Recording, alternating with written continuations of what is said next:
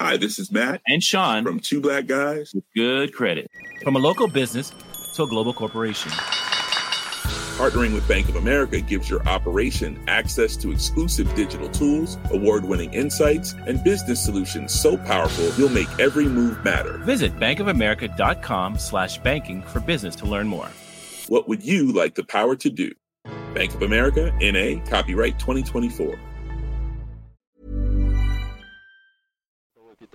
Есть сброс шумового блока и 30 Есть отрыв холодный пневмоколодок блока и 70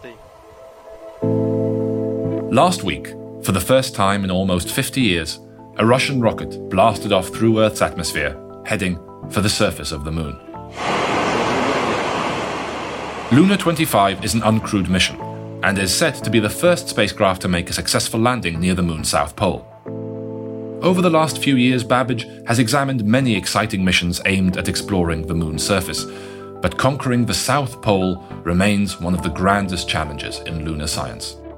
This intriguing and so far untouched landscape offers the best hope for finding water on the moon, which would be an essential first step towards establishing a permanent, inhabited lunar base. That's why the Lunar South Pole is the latest focus for both companies and countries. And Luna 25 isn't alone up there. In July, India's space agency launched their latest attempt to land a vehicle near the South Pole after their 2019 mission ended in a crash landing. Stunned silence at mission control, some sort of uh, erratic uh, messages perhaps being transmitted about a signal having been received from the probe on the surface of the moon. But at this juncture, it appears that something terribly wrong may just have taken place. India's probe Chandrayaan 3 is taking a longer route to the moon than Luna 25, but it launched first, so the race is on. Which robot will stick the landing first? What is this race really about? And we'll explain why the moon rush seems to be holding governments back from reaching a consensus on the cosmos. This is Babbage from The Economist, our weekly podcast on science and technology. I'm Gilead Amit, standing in for Alok again this week. Today, the race to the moon's south pole. Guiding me through today's show is Oliver Morton, a senior editor at The Economist and our proverbial man on the moon. Thanks so much for joining us, Ollie. Pleasure to be here. So, we seem to be witnessing this new rush for the moon's south pole. Would you be able to give us a sense of who the major players are? Well, right now, as of August 16th, we have two different lunar landers in orbit around the moon making their preparations for landing. And that's something that's quite remarkable, especially since both landers are from different countries. One, which is even now already in orbit around the moon, is an Indian probe, Chandrayaan 3. And the other, Luna 25, is a Russian probe, which is currently on its way to the moon. But the Russians and the Indians aren't alone in seeking to return to the moon's surface. Oh, absolutely not. Earlier this year, we saw a private Japanese probe from the company iSpace reach the lunar surface, but unfortunately not all in one piece. A Japanese government probe will be launching within a few days of the landing attempts next week. So on the 26th, this mission called SLIM, also known as Lunar Sniper, will be launching with the intention of getting down to a very precise landing point, hence sniper. And we've just had confirmation that a commercial mission paid for by NASA is aiming to launch around November the 15th this year to send a space probe built by the slightly oddly named intuitive machines to another spot on the moon. So yeah, there's a lot of moon traffic and iSpace is going back. Intuitive Machines have contracts for more landings. There's another American company working for NASA called Astrobotics, which might just manage to squeeze in this year. And then, of course, next year we have people swinging around the moon, not going that close to the surface, with the second Artemis mission, which will have three Americans and a Canadian on it. So, as you say, a lot of activity. Yeah, the moon has not been this busy for, well, ever. And presumably, there are going to be different parts of the moon that are now going to be busier. Historically, I understand most of the missions that have landed successfully have been concentrated on a pretty narrowish band around the equator. Yeah, that's right. That's where the Apollo missions went, and it's where the uncrewed Russian landers went. And yeah, people are now interested in going to the South Pole. Both of the missions that are planning to land next week are looking at sites not exactly at the South Pole, but around 70 degrees south. But in Earth terms, that would be sort of like landing around the edge of Antarctica, not right at the South Pole. And is there a reason that most missions so far have avoided the high latitude areas? It's not particularly difficult to go to high latitude regions, but you do need to have a reason to go there. And since the first burst of lunar exploration during and around the Apollo program in the 1960s and 70s, it's become quite clear that the South Pole is, for various reasons, the most interesting bit of the moon to go to. This is because the South Pole has regions of eternal night. It has craters within craters where the geometry means that the sun never shines. And that means that they act as cold traps, which might have quite a lot of water and other volatiles, as they're called, so carbon dioxide or methane or ammonia, frozen into the soil near the South Pole. Now, it's not clear that that's going to be something that either the Indians or Russians will see up at around 70 degrees south. But the American mission that's slated now for launch in November, landing in December, will be going much, much closer to the pole itself to a crater called Malapert, where it will really be able to provide what they call ground truth to these mostly orbitally derived ideas that there's ice down there. And ice gets people excited.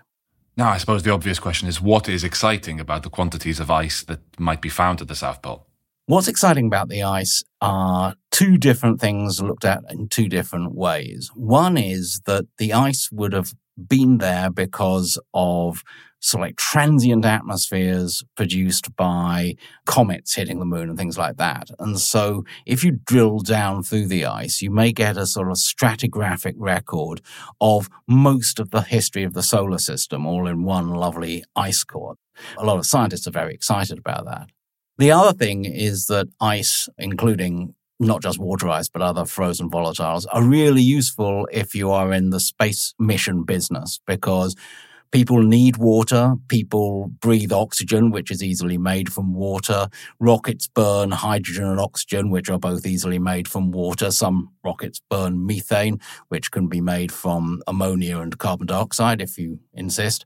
So these ices provide something like a real resource base for lunar exploration and for lunar exploitation.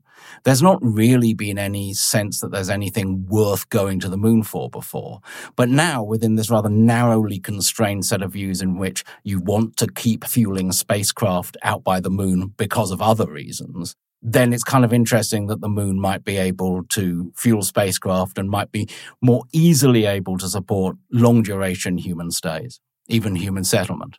Have there been any failed attempts to get to the South Pole? I think the most notable one was Chandrayaan 2, which was headed for exactly the same point as Chandrayaan 3 and failed to get down in one piece. And uh, that's blamed on a software glitch. As I understand it, the Indian Space Research Organization has never actually made public the internal report on quite what went wrong. One assumes that they think they know what went wrong and they think they've fixed it this time round. And of the two missions, Luna 25 and Chandrayaan 3, do we know which is supposed to make it to the moon all in one piece first? All in one piece is a big caveat there. It looks as though Luna 25 will try to land on the 21st. It makes sense for it to land then because given where its landing site is, it wants to get a full lunar day in sunlight, and its landing site is slightly further to the east of the Indian landing site, so it makes sense for it to go first. The Indians will try on the 23rd. I don't think there's a strong reason to think that either system is particularly better than the other. It's true that the Indian landing system failed a couple of years ago, but that said, that means the Indians know a lot about how to fix that landing system. Are they taking the same route to the moon? Is one following the other on the same path? Not quite. Chandrayaan 3 has taken a rather clever trajectory whereby it slowly pumped up the distance it was orbiting from the Earth and then sort of like slipped into a very distant orbit around the moon and then brought itself back down. And there are energy advantages to doing that. And there's a certain elegance. The Russian spacecraft has just basically gone straightforwardly up from the Earth and off to the moon. And as I say, it's expected that it will get into lunar orbit on August the 16th. And then both of them have to go through various orbit shaping maneuvers until they're in a low enough orbit to actually make their landing attempts. What can you tell us about Chandrayaan 3? We've already said that it's potentially going to be looking for signs of water and other volatiles. Both Chandrayaan 3 and Luna 25 are relatively modest missions. They don't have huge payloads. Chandrayaan 3 has a little rover, which is always fun, and it allows you to move your spectrometers around a bit. It's only actually planning to be operational for about two Earth weeks because that's how long it will have sunshine. And it will be able to look at some of the properties of the regolith, as you call what on Earth would be soil on the moon. It's not soil because soil's got yummy organic material in it and life, and regolith is just crushed up rock. But it will be able to study that regolith a little bit and might be able to pick up signs of whether there's water ice beneath. And that's similar sort of objectives for Luna 25. But really, it seems to me that they're both really attempts to show that we can land successfully on the moon. To find out more about the Chandrayaan 3 mission, I spoke to Sam Dayala. Sam is the former director of the Indian Institute of Space Science and Technology. He also works with India's space agency, leading the Inertial Systems Unit. I asked Sam how India's Chandrayaan 3 mission is different to those that came before it. Chandrayaan 1 is an orbiter mission with a moon impact probe. And so that was achieved. Then uh, Chandrayaan 2, it was aimed at soft landing but we could not make the soft landing part. So then, because of that, the rover also could not be demonstrated. So from Chandrayaan 2 to 3, it's almost identical, but we don't have an orbiter. The new lander, we expect to make a soft landing and the rover to uh, come out. So, talk me through the equipment that's on Chandrayaan 3. Chandrayaan 3 consists of a orbiting module and a lander, which is called Vikram lander. And within the Vikram lander, there is a rover. So the main purpose is to have a soft landing on the moon surface that is also on the south pole of the moon. So we will be the first, if not the Russian thing overtakes, we are going to be the first to land on the south pole. And nobody has attempted to do any science in those regions. So we expect real science surprises can be there. So India is in this race for the moon's south pole. What are you trying to demonstrate with this long 40 day route that you're taking to the surface? If you see the propulsion technology or the muscle power capability of both NASA as well as Russian capabilities are far, far superior than us. But what we do is we make innovative and improvised with what we have and very cost effective solution what we are attempting. That is why this 40 days it takes. The major scopes of this activity, that is, demonstrates safe and soft landing. It serves to our national pride. I think that uh, less developed nations can really take up the clue. I think that is one point is very important that we will be able to give confidence to budding spacefaring nations. A lot of confidence. As we've already explored, the mission that looks like it will beat Chandrayaan 3 to the surface, even if by just a few days, is Russia's Luna 25. Luna 25 is Russia carrying on its space program that was stopped in the 1970s as USSR. And that mission was Luna 24, which brought samples of lunar material back to the Earth. Luna 25, then, after almost 50 years' delay, has been on the cards for a long time and, and I've been loosely associated with that program for some time. Simeon Barber is a planetary scientist at the Open University in Britain. He spent the last decade building an instrument to look for water on the moon. And really, it's partly a technology demonstrator because you know a lot of the people that were involved and the technologies that were involved in landing on the moon previously, the people are no longer with us, the technology is no longer available. So, like all nations that want to go back to the moon again, you've got to relearn how to do that. But of course, Luna 25 has a diverse payload of scientific instruments that will do a variety of measurements. So, taking images of the surface to understand what the local terrain looks like, taking temperature measurements, measuring the radiation environment. But of particular interest to myself, who's someone interested in water on the moon, They have a tool which can kind of scrape and scratch away and excavate below the surface and collect soil samples and bring those back to an instrument which will determine the chemical nature of the samples that they've collected and also look to see whether there's evidence of water or water ice in those samples.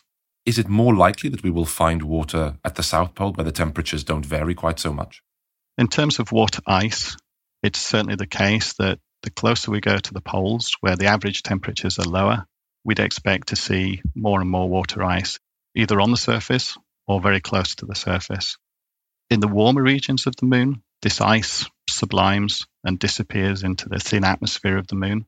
But what it actually does when it does sublime, so it becomes a gas, is it kind of hops around the atmosphere of the moon, touching the surface and then departing again.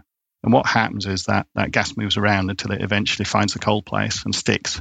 It's a bit like if you ever had a, a cheap refrigerator with an ice box. The ice box always frosts up because all the water vapor gets condensed and frozen down into the coldest place. And that's really what's happening at the south pole of the moon. And what's interesting is that that's been happening for you know a billion years, say. So if we can go to the south pole of the moon and find these water molecules that have been accumulating there for a billion years, it's almost like going back in time. You know, we're, we're getting a real sample of the history of water at the moon and therefore in the region of the Earth for the last billion years or so. So drilling for water at the south pole of the moon is like scraping the sides of your freezer in that sense. You're defrosting the moon. yeah, that's literally what we do. We obtain these samples with a drill. And in doing that, we've got to be very careful not to heat those samples up because they've been preserved there for a billion years. So it would be really unfortunate if, you know, taking that sample, we were to allow all those gases, those precious molecules to escape. So we'd very, very carefully drill and we very, very carefully place that sample into a sealed oven, we call it, and once we have it sealed, then we can do the scientific analysis. And that tells us the identity of the molecules and the concentration we have of those in the surface. And so Luna 25, you were saying, is a demonstrator. So what do we know about what the Russian Space Agency plans to have come next? So the agency plans for Luna 26, naturally, which would be an orbiter. So basically, it provides the global picture from orbit give context for the detailed picture that the lander is giving. But it also acts as a communication station as well, so it's able to send data back to Earth. And then the next mission will be Luna 27. And this, for me, is the really interesting one. So Luna 27 is another lander. Again, it's going to South Polar region. But this time it has a much more capable instrument set that's more dedicated for looking for lunar volatiles, small molecules, ices, or water. And with that mission, I think would come the you know the most groundbreaking science. One would expect that mission to have a drill, for instance, which is able to access maybe a meter down below the surface of the moon and bring back samples in a controlled way, so we can start plotting the concentration of water ice against depth against the surface. And once you start to establish these relationships, we get a lot more scientific information out of the results we obtain. These Russian missions, along with two separate Chinese probes called Chang'e 6 and Chang'e 7, will form the groundwork for the so called International Lunar Research Station. Russia and China announced this partnership to build a base on the moon back in 2021. China and Russia have agreed to jointly build an international scientific research station on the moon. According to the Memorandum of Understanding signed today, both sides will carry out close cooperation in the planning, design, and operation of the project. Natan Eismont, the head space scientist at the Russian Academy of Sciences, which works closely with Russia's space agency, told me why China is seen as a useful partner on the moon. Really, Chinese, they were the last participant of the lunar exploration program because they visited not those regions of the moon were visited previously by Americans, uh, by Russians. They visited new region, which nobody visited before. It's the backside of the moon. On the backside of the moon, there were only Chinese, nobody else. There, he's referring to China's 2019 Chang'e 4 mission, which was the first ever soft landing made by a human probe on the far side of the moon. their mission was quite successful, and this mission is much more difficult than the missions which were fulfilled by Americans and Russians. And also, they repeated the achievement reached earlier by Americans and Russians. They delivered the samples to the Earth. The Chang'e 5 mission brought moon rocks back to Earth in 2020 for the first time since the Soviet Luna 24 mission in 1976. So they confirmed the level of their technologies, which allow us to be sure that in collaboration with the Chinese, we may reach definitely more than if we'll continue to explore the moon separately. So it's very good agreement. But still, Chinese also failed to receive this answer on the fundamental question: Is there some rigid facts which confirm that uh, there is water on the moon?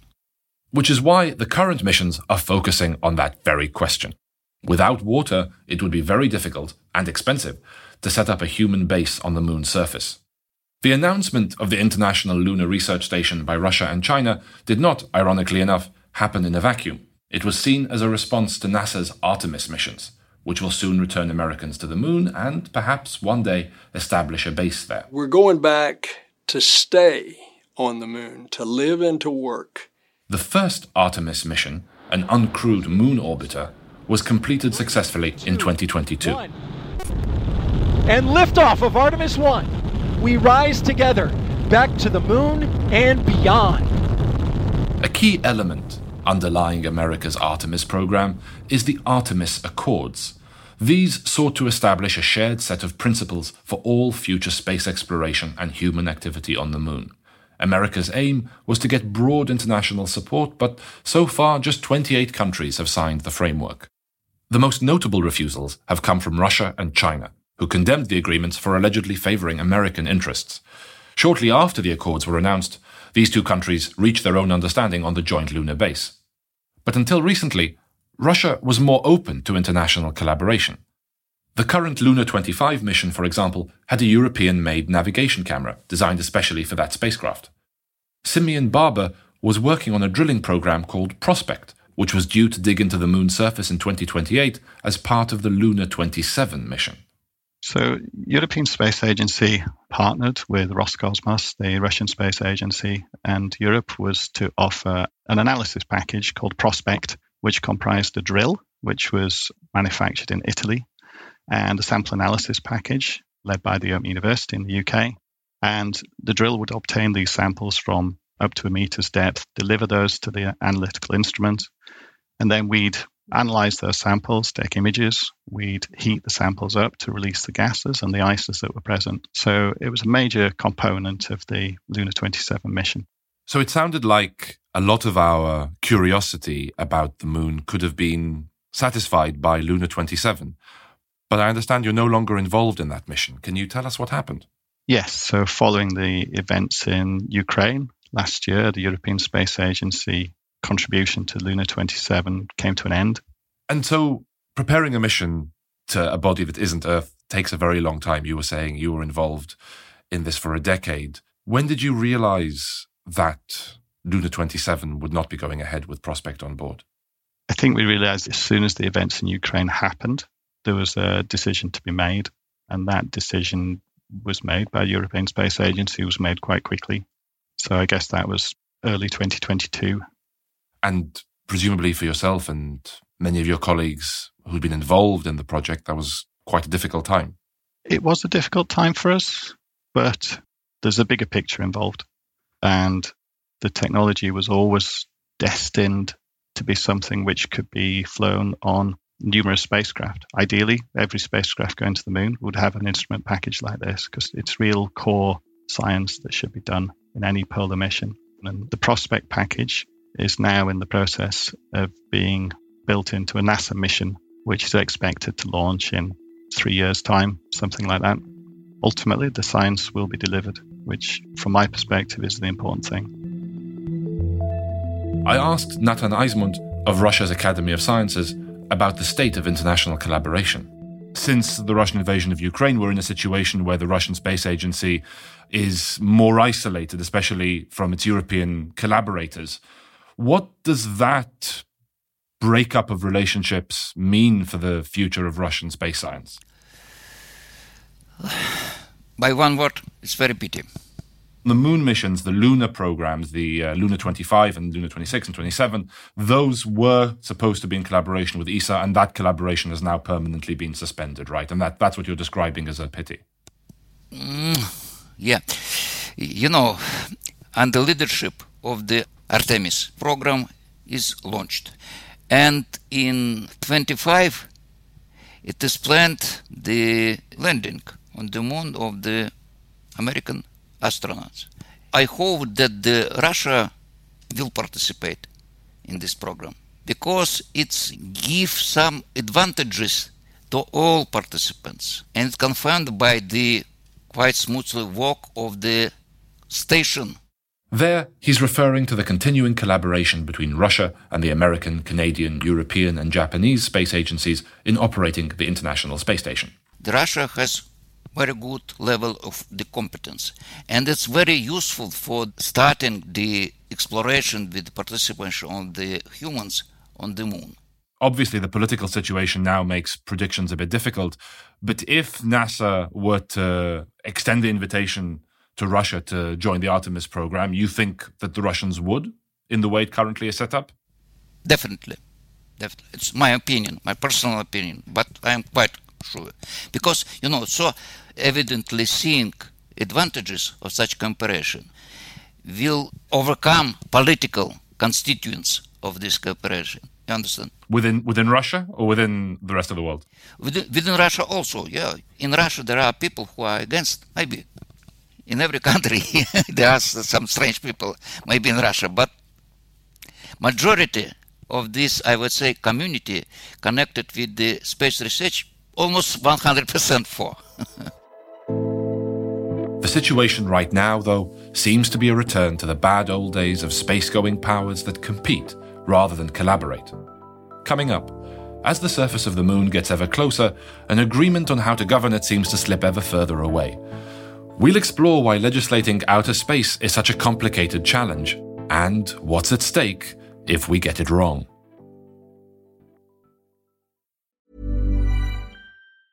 Hi, this is Janice Torres from Yo Quiero Dinero. If you own or operate a business, whether it's a local operation or a global corporation,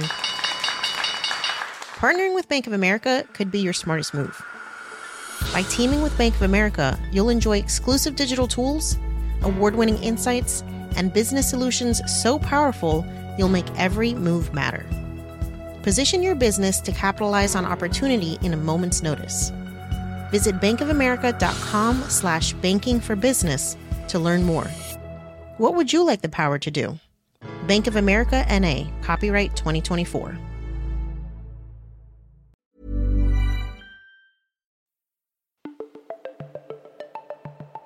Today on Babbage, we've been exploring the race to land on the moon's south pole and the wider implications of the new space race. Soon after Russia invaded Ukraine in early 2022, the international partners of Russia's space agencies were faced with big decisions. Many scientific projects were upended pretty much overnight. The European Space Agency is ending cooperation with Russia on three missions to the moon. Earlier, ESA ended cooperation with Russia for a Mars mission. Roscosmos has become internationally isolated. To understand what implications this might have for space exploration more generally, I spoke to Asif Siddiqi, who's a professor at Fordham University in New York City. He's an expert on the history of the Russian and Soviet space programs. I asked Asif how the situation today, with the relations breaking down between Russia and the Western space powers, compares to the space race in the Cold War like with any kind of historical analogy, there's obviously some relevance and some limitations. During the Cold War, it was very clear there were two major space powers, the United States and the Soviet Union. During the 1960s, especially, there was a very coherent set of goals, which was really to get to the moon. Now you have a very different situation where it's a multipolar space world, but in a strange way, you see echoes of that. Of course, Russia is quite diminished from the Soviet times. But now we have another very major space power, China. Russia and China are cooperating. Now, on the other side, of course, we have a growing coalition led by the United States, principally as part of a program called Artemis, in which the United States, Western Europeans, the Japanese, Canadians, and so forth are trying to articulate a kind of vision for future space exploration, particularly to the moon and perhaps later to Mars. And so you see these two blocks maybe playing themselves out in, in, a similar Cold War dynamic. You talk about space exploration being more multipolar. I guess it's also been much more collaborative in recent years with the various space agencies often collaborating on, on one space mission or another. I guess the Russian invasion of Ukraine early last year really changed the landscape there significantly. And I wonder what kind of effect these sorts of major geopolitical changes have on the way space science is done. To answer that, you have to really go back before that into the 90s, after the collapse of the Soviet Union. The Russian space program was really integrated into a global initiative, particularly with the launch of the International Space Station. Russia was a major partner to that, with the United States and the European Space Agency and other countries too. The invasion of Ukraine definitely put a fissure, a real break into this process, but it started even before that with Crimea, the crisis earlier in the 2010s. Because of that, there were already initial sanctions imposed upon Russia that affected its ability to operate an independent space program. And so there's just a clear example of how international political events are able to shape scientific collaborative process. There are still, of course, some low level of cooperation, but for the most part, Russia is, if you will, a pariah state in the global space initiatives. Could you give us a sense of what are some of the negative impacts for the Russian space program? Yeah, absolutely. I think there's two different ways in which it's affected them. One is a kind of source of revenue, which there was some paying customers from the West and so forth that were uh, making use of Russian space assets. But the second, and I think less talked about effect, is that Russia was able to access uh, advanced microelectronic components on the Western market to use on their rockets and spaceships. And they no longer have access to that. Or if they do, it's through third or fourth party or perhaps even a black market. We don't know. So it's made it incredibly difficult for them to have these high performance for example, microchips and things like that on their rockets and spaceships, which I think adds a little bit of risk and perhaps lowers some of the quality issues already germane to the Russian space program. So, moving towards some of the other objectives that the various space agencies have, are we seeing the priorities more or less overlap? I'm thinking, for example, of Chandrayaan 3 and Luna 25, both of which have launched in the space of a few weeks, aiming to land on roughly the same patch of lunar surface. Are we going to see more and more of this overlap, or are countries going to have slightly more diverse objectives? I think there's going to be a convergence of what's going on, particularly with respect to the moon. I would add one more player to that these private space corporations who are also in the play. It is somewhat of a coincidence that Russia and India are having probes going to the moon at the same time. These probes were planned very independently at very different times.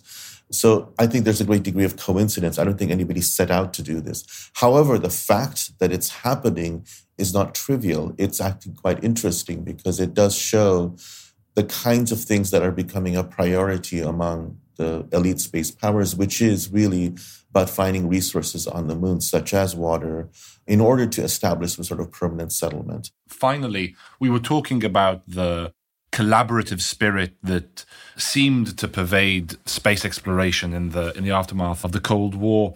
Do you think it's likely that we'll return to that point at some stage in the future after the hostilities in Ukraine have ended, or are we on a on a more worrying journey? Yes, um, there is a collaborative model which is in place, the Artemis Accords, uh, which is spearheaded by the United States, which imagines a kind of collaborative model of lunar exploration with many, many Western countries. And recently, India also signed on board. But the big sort of question marks are is China and Russia. I am not optimistic, at least in the near future, either of those countries will be integrated in any kind of collaborative model with the West for different reasons. Russia because of the invasion, and I cannot see a kind of reversal of the implications of that, unfortunately, for a very long time. As far as China, In fact, I see a little bit more hope because I think there may be a case to one imagines, you know, maybe 10 years from now, two bases on the moon, one led by Chinese, one led by the United States. And those kinds of operations, we have some evidence from Antarctica. You have to really set up some communication, some collaboration between the parties on the ground to help each other to collaborate. So I think, I hope that there may be something possible down the road in, in the next decade or so, but let's see. The further apart that nations get on Earth, the more important it seems to have rules that govern how they behave in space. As ever more countries land missions on the lunar surface, and private companies get in on the potential gold rush for materials beneath the regolith, the potential for conflict is rising. But what laws are already in place? The most foundational legal instrument is the Outer Space Treaty of 1967. And that's by and large sort of kept outer space free of conflict. But things have unraveled quite a bit in the last 15 years or so. That's Raji Rajagopalan. Raji is the director of the Center for Security, Strategy and Technology at the Observer Research Foundation, a think tank in New Delhi. But there are some efforts being made to write new rules of the road, but they have not really come out with any fruitful results as of now. It's unfortunate that many countries are taking positions that are driven increasingly by their geopolitical interests than purely space security driven issues in a sense. So you have two camps, I would say. You have Russia China camp on one side, and you have the other camp, typically the Western countries led by the United States. There is just no meeting point between these two groups. And I guess have we seen some of that in recent years as well with, for example, the Artemis Accords and China and Russia collaborating on a international lunar research station? What you're talking about, these sort of camps forming. Yeah, you're absolutely right. So Artemis Accords came about a few years ago, and then you have the other camp that has come up with the ILRS, International Lunar Research Station. So this is an initiative that is being conceptualized by China and Russia in a collaborative fashion as a competitive sort of a proposal to that of the Artemis Accords. But they have not really garnered much support, but it's very clear the space is getting so divided between these two camps primarily. Uh, a lot of countries do see some merit in uh, Artemis Accords because even countries like Brazil and India are actually a part of the Artemis Accords. So it's very interesting as to how they are kind of positioning themselves. It's easy enough to understand why a certain country might benefit from certain laws being passed in outer space or not, access to resources, safety of satellites, and so on. Why is it important for the rest of us who don't have space agencies to our name that there be a well governed system in space? No, but today, when you look at it, you may not have an active space agency, but the fact is that you are still relying on space capabilities, space based services. So you may be buying some space based services from other countries. You may be buying imagery, for instance. You may be relying on satellite based communication. You are relying on space based internet, for instance. So there are multiple ways in which literally the whole world is today dependent on space. Everybody may not be a spacefaring country in terms of launching a satellite, but everybody is relying on space in one way or the other. So they want to have a say in how those rules are being written. Landlocked countries deserve a right to a say on the law of the sea as well. Absolutely. We've talked a lot about how the war in Ukraine has isolated the Russian space program. But as an emerging space power, where has India's geopolitical situation placed it with regards to space? Take the case of India and China. We have a live conflict on the border for the last three years plus and that has made even collaboration on peaceful civilian space activities extremely difficult to work with between India and China, for instance. Plus, I think Russia China collaboration is possibly one reason that has also made India to go along with Artemis Accords than go for International Lunar Research Station. ILRS would have been difficult for India to sort of go along with China because China is part of the ILRS.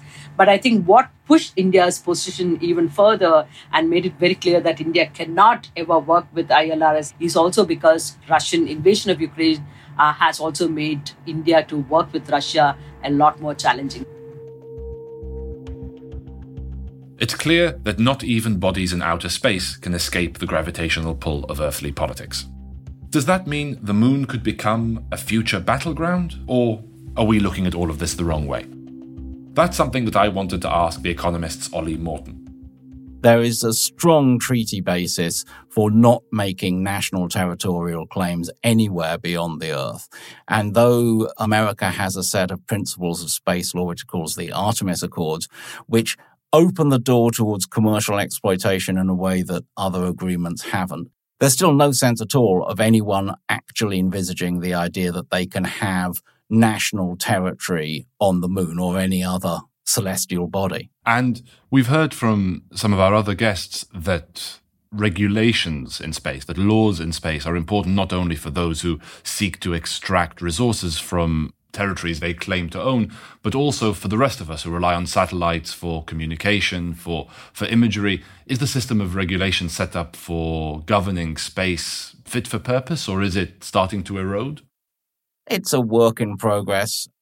The biggest worry about order in space is undoubtedly war on the Earth. It's not like something in space is going to trigger war on the Earth. It's like war on the Earth is going to trigger conflict in space because various nations most notably America and its allies, are very highly dependent on the assets that they have in space in order to fight wars. And you're seeing the advantage that having support from America and other Western powers in the medium of space, that matters a lot to Ukraine. At the moment, everyone involved in space, I think, is more focused on national security than on the prestige involved with moon missions. And so when we see sort of geopolitical tensions reflected in the way space agencies choose to collaborate or their priorities, the thing we should be worrying about is the interactions on Earth. Absolutely. It's like looking at the reflected Earth shine. It's seeing the Earth from a slightly different angle. The moon is basically a big mirror. It reflects the sun onto the Earth, it reflects the Earth back at itself. Yes, it's a good way to see it, that the moon is the consequence, it's not the causal factor. Ollie, always a pleasure to hear from you. Thank you. Very nice to be on the show. Thanks, Gilead.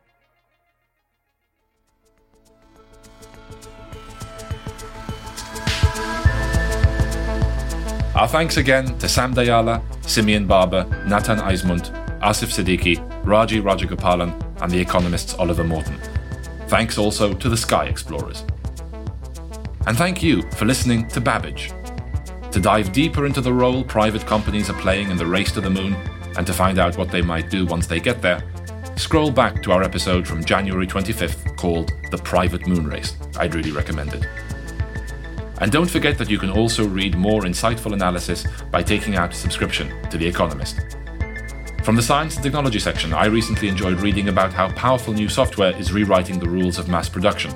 And I enjoyed writing a short story about how bacteria mutate as quickly as they do. Why don't you give it a read? Get your first month of a digital subscription for free by heading to economist.com slash podcast offer. Babbage is produced by Jason Hoskin and Kunal Patel, with mixing and sound design this week by James Stickland. The executive producer is Marguerite Howell. Alok will be back with you next week, fresh from his summer holidays, and I'll speak to you again soon. I'm Gilead Amit, and this is The Economist.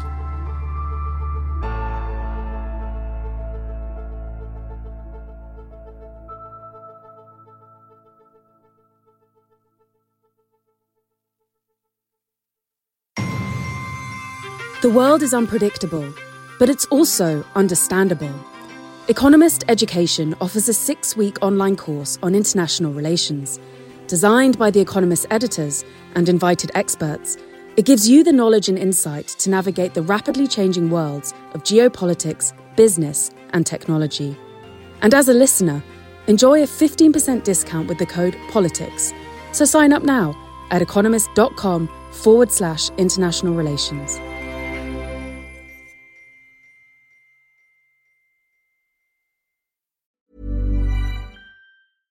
Hi, this is Matt and Sean from Two Black Guys with Good Credit. If you own or operate a business, whether it's a local operation or a global corporation,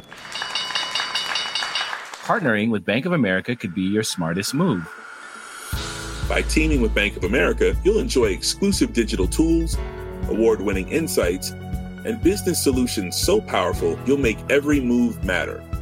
Position your business to capitalize on opportunity in a moment's notice. Visit bankofamerica.com slash banking for business to learn more. What would you like the power to do? Bank of America, N.A., copyright 2024.